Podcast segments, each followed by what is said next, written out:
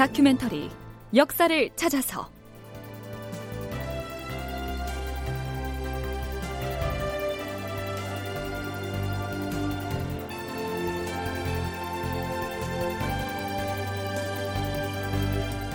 제 769편 위기의 평양성. 극본 이상락 연출 최홍준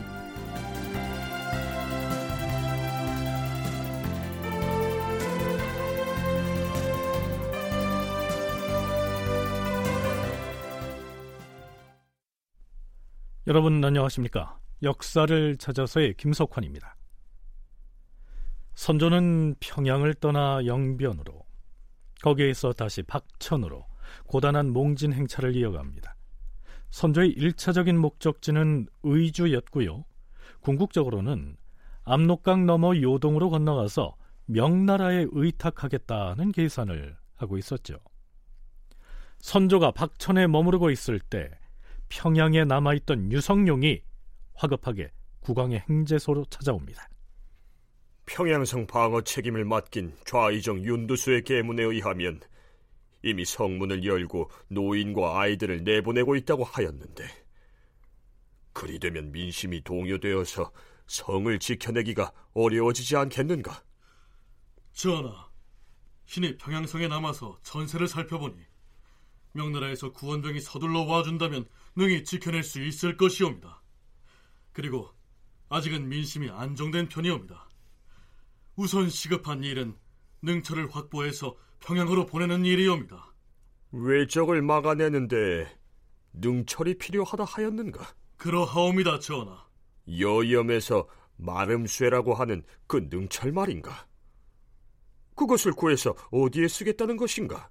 그곳에 형세를 보아하니 왜군이 대동강의 얕은 여울로 건너올 것이 분명하옵니다. 그러니 속히 능초를 구해서 보내야 하옵니다. 음, 능초를 보내서 적을 막는다라. 잠깐 여기서 능철이 대체 어떤 물건인지 살펴보죠. 능철은 흔히 마름새라고 하는데 여철, 진려철, 철진려라고도 부른다. 쇠붙이로 끝을 뾰족하게 만들어서 어떠한 상태로 놓아두어도 한쪽 끝이 위로 향한다.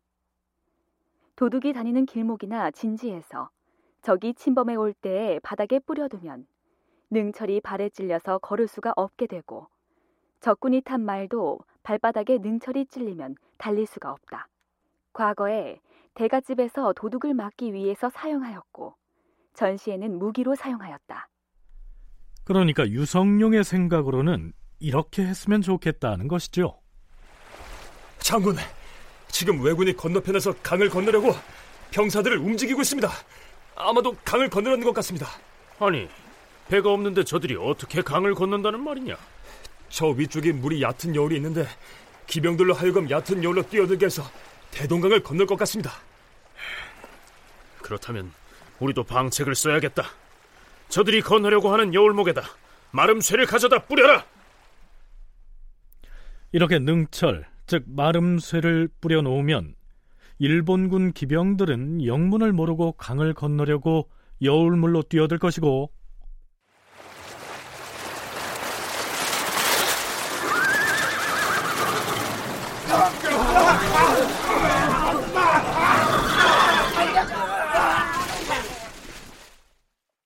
말들은 이내 물속에 깔아놓은 마름새의 발바닥을 찔려 연달아 쓰러지고 병사들도 물에 빠져 허우적거리게 되는데 그 사이에 조선 장수 김명원은 이렇게 명을 내리죠. 지금이다! 놈들이 여울목에 넘어져 허둥대고 있다! 화살을 퍼부어라!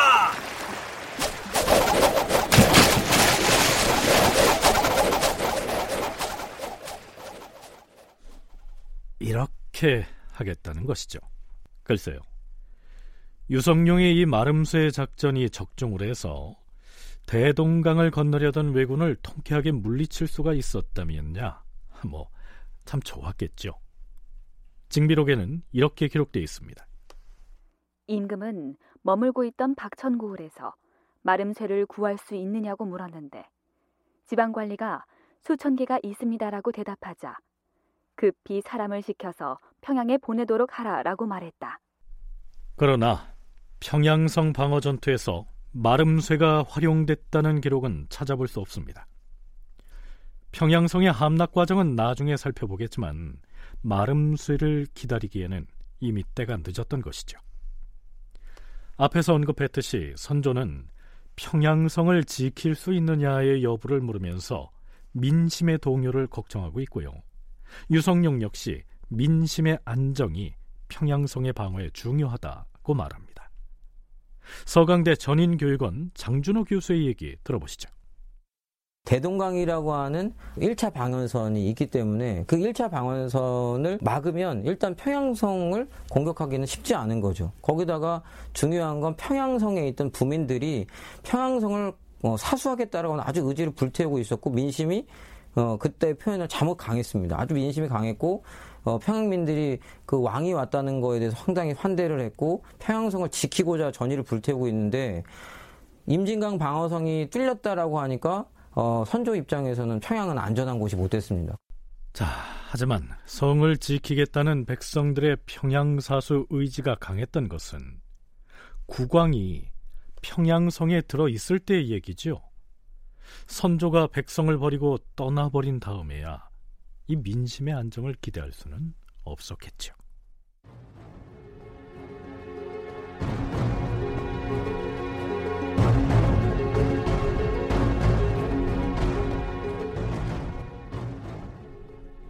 조선 조정으로서는 평양성이 무너지기 전에 명나라의 구원병이 와준다면 좋겠는데 조선에서 수시로 사람을 보내서 위급한 상황을 보고했는데도 불구하고 명나라의 반응은 신동치가 않습니다. 한국학중앙연구원 정혜은 책임연구원의 얘기입니다.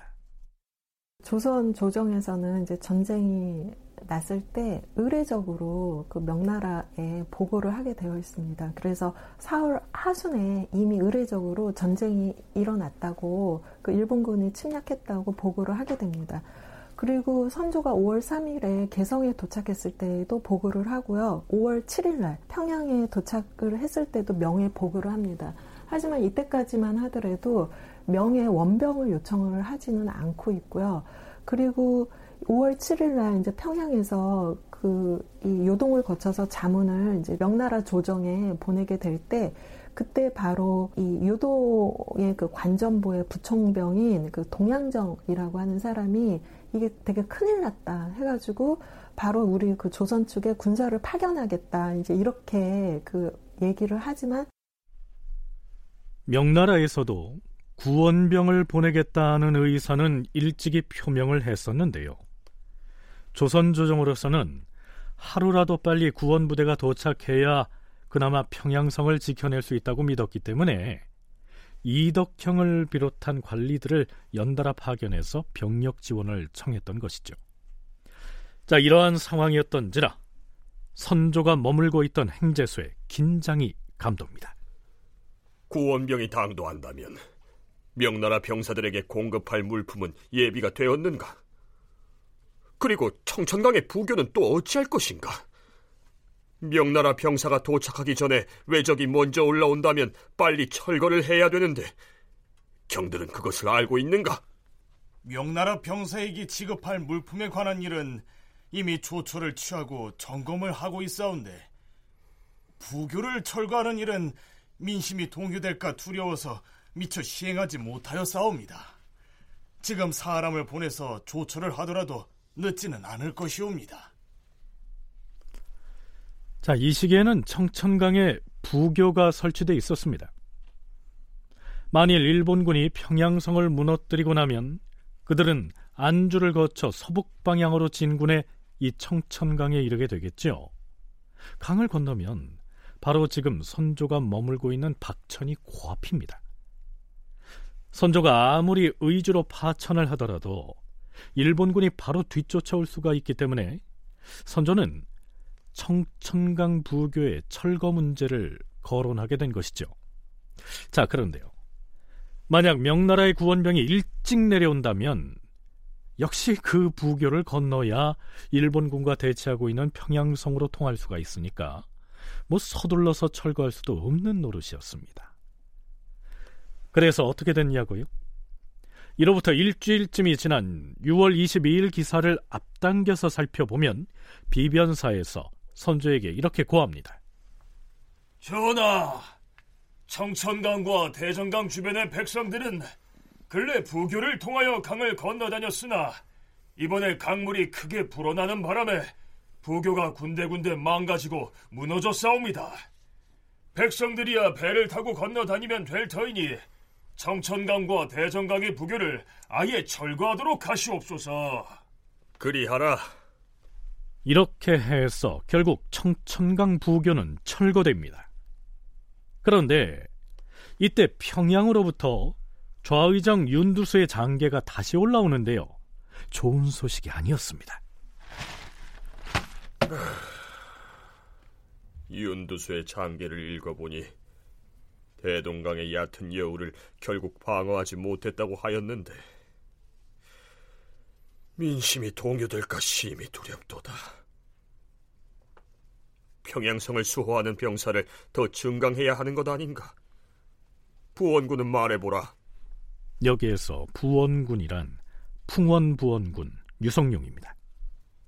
전하, 지금 대동강을 지키고 있는 김명원은 장수로서의 도량은 갖추고 있으나 전쟁을 지휘할 만한 기량은 부족하고 그 희하장수인 허숙과 김옥추는 몸을 사리면서 싸우기를 주저한다고 합니다. 전하께선 지금 마땅히 군령을 선포하시어 한 걸음이라도 퇴각하는 사람이 있으면 바로 참수형에 처하겠다 이렇게 명하시옵소서. 그리 되면 모든 장수들이 군령을 엄수할 것이며 명나라 병사가 도착하면 전세를 바꿀 수 있을 것이옵니다. 군량 준비는 어찌 되고 있는가? 명나라 병사들이 정주에 도착할 것에 대비하여 안주에서 우선 쌀 20여 석을 마련하여 술을 빚도록 하여 싸웠고 소와 돼지도 준비해 두어 싸웁니다. 또한 군사 5천 명의 보름치 식량으로 쌀 500섬을 마련하도록 조처하여 싸웁니다. 전하, 평양 서쪽에 있는 강서, 용강, 증산, 함종 등지의 고을에는 창고에 비축해둔 곡식이 상당하고 백성들도 많이 거주하고 있사옵니다. 그런데 만일 왜군이 그곳까지 진군하게 되면 백성들이 놀라서 모두 흩어질 것입니다. 그러니 급히 시종 한 사람을 보내서 민심을 안정시키고 군사를 징발하여서 급히 평양으로 보내게 하시옵소서. 음, 그럼 누구를 보내야 하겠는가? 병조 정랑 이유증이 계략에도 뛰어나고 사려도 깊으니 그를 보내시옵소서. 그럼 신은 밤을 새워서 명나라 장수를 만나러 가야 하니 이만 물러가겠사옵니다.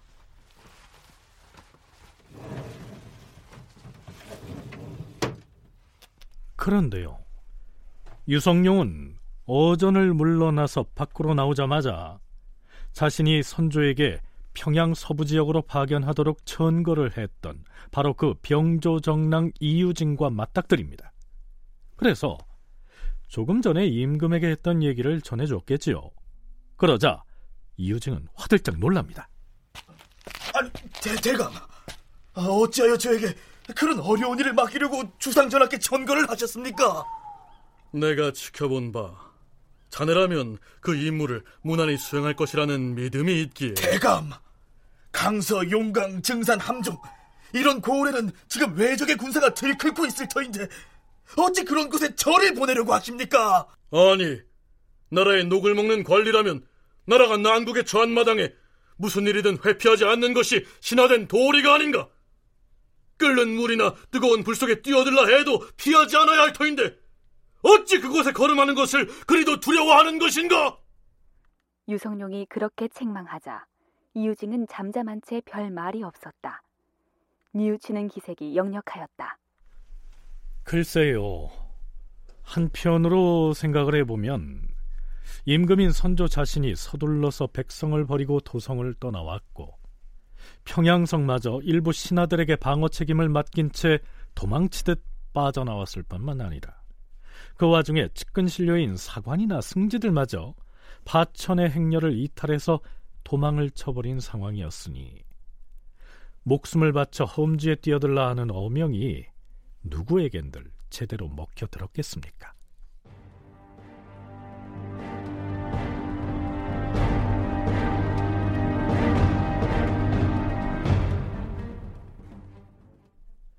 자, 그럼 이제 평양 현지로 가볼까요? 평양성의 전투 책임자는 김명원이었습니다. 그는 이미 한강과 임진강 방어 전투에서 패한 전력이 있었기 때문에 이 평양성을 방어하는 전투에서는 어떻게든 공을 세우고 싶었겠죠. 김명원이 전투 책임자라면 국왕을 대신해서 평양성 전체를 통솔할 책임을 부여받은 사람은 유도대장인 좌의정 윤두수였습니다.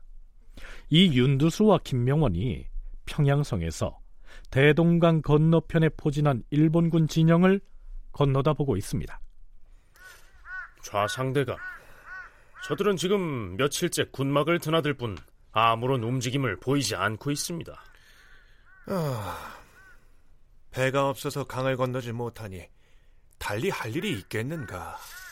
얼마 전까지만 해도 간간히 이쪽을 향해서 조총을 쏘곤 하였는데 사거리가 미치지 못하자 그마저 포기한 듯 보입니다. 경비병도 세워두지 않고 있으니 아예 무방비 상태가 아닙니까? 우리가 강을 건너서 선제 공격을 할 리가 없다고 생각하니까 저렇게 느긋한 모습을 보이는 것 같은데. 그런데 대감, 이 명나라 구원병들은 언제쯤에나 평양에 당도할까요? 구원을 청하러 갔으니 가부간에 곧 연락이 오겠지. 아직 그런데 우리가 언제까지나 명나라 구원병이 도착하기만을 기다릴 수는 없는 일 아닌가? 예? 그, 그러면 설마 우리가 강을 건너가서 선제 공격이라도 저들이 무방비 상태인 지금이 바로 기회가 아닌가? 오늘 밤에 야암을 틈타서 기습 작전을 펼칠 것이니 자넨 전투 준비를 하시게. 자, 이때 대치 상황을 한국학중앙연구원 정혜은 책임연구원은 이렇게 설명합니다.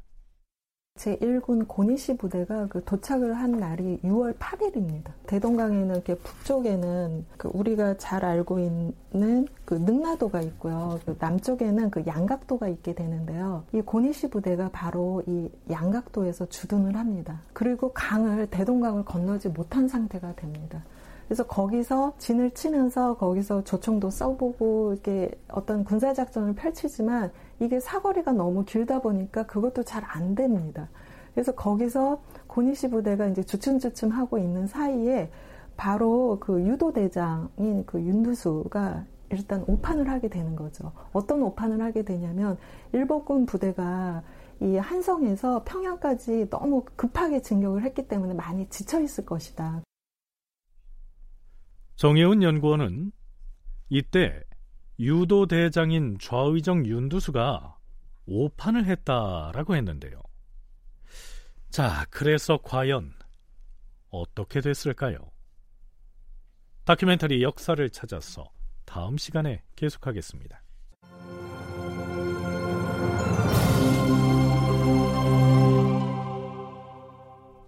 출연 석승훈, 박주광, 이명상, 나은혁, 오혜성, 김용석, 서정익. 음악 박복규 효과 신연파 장찬희 기술 윤기범.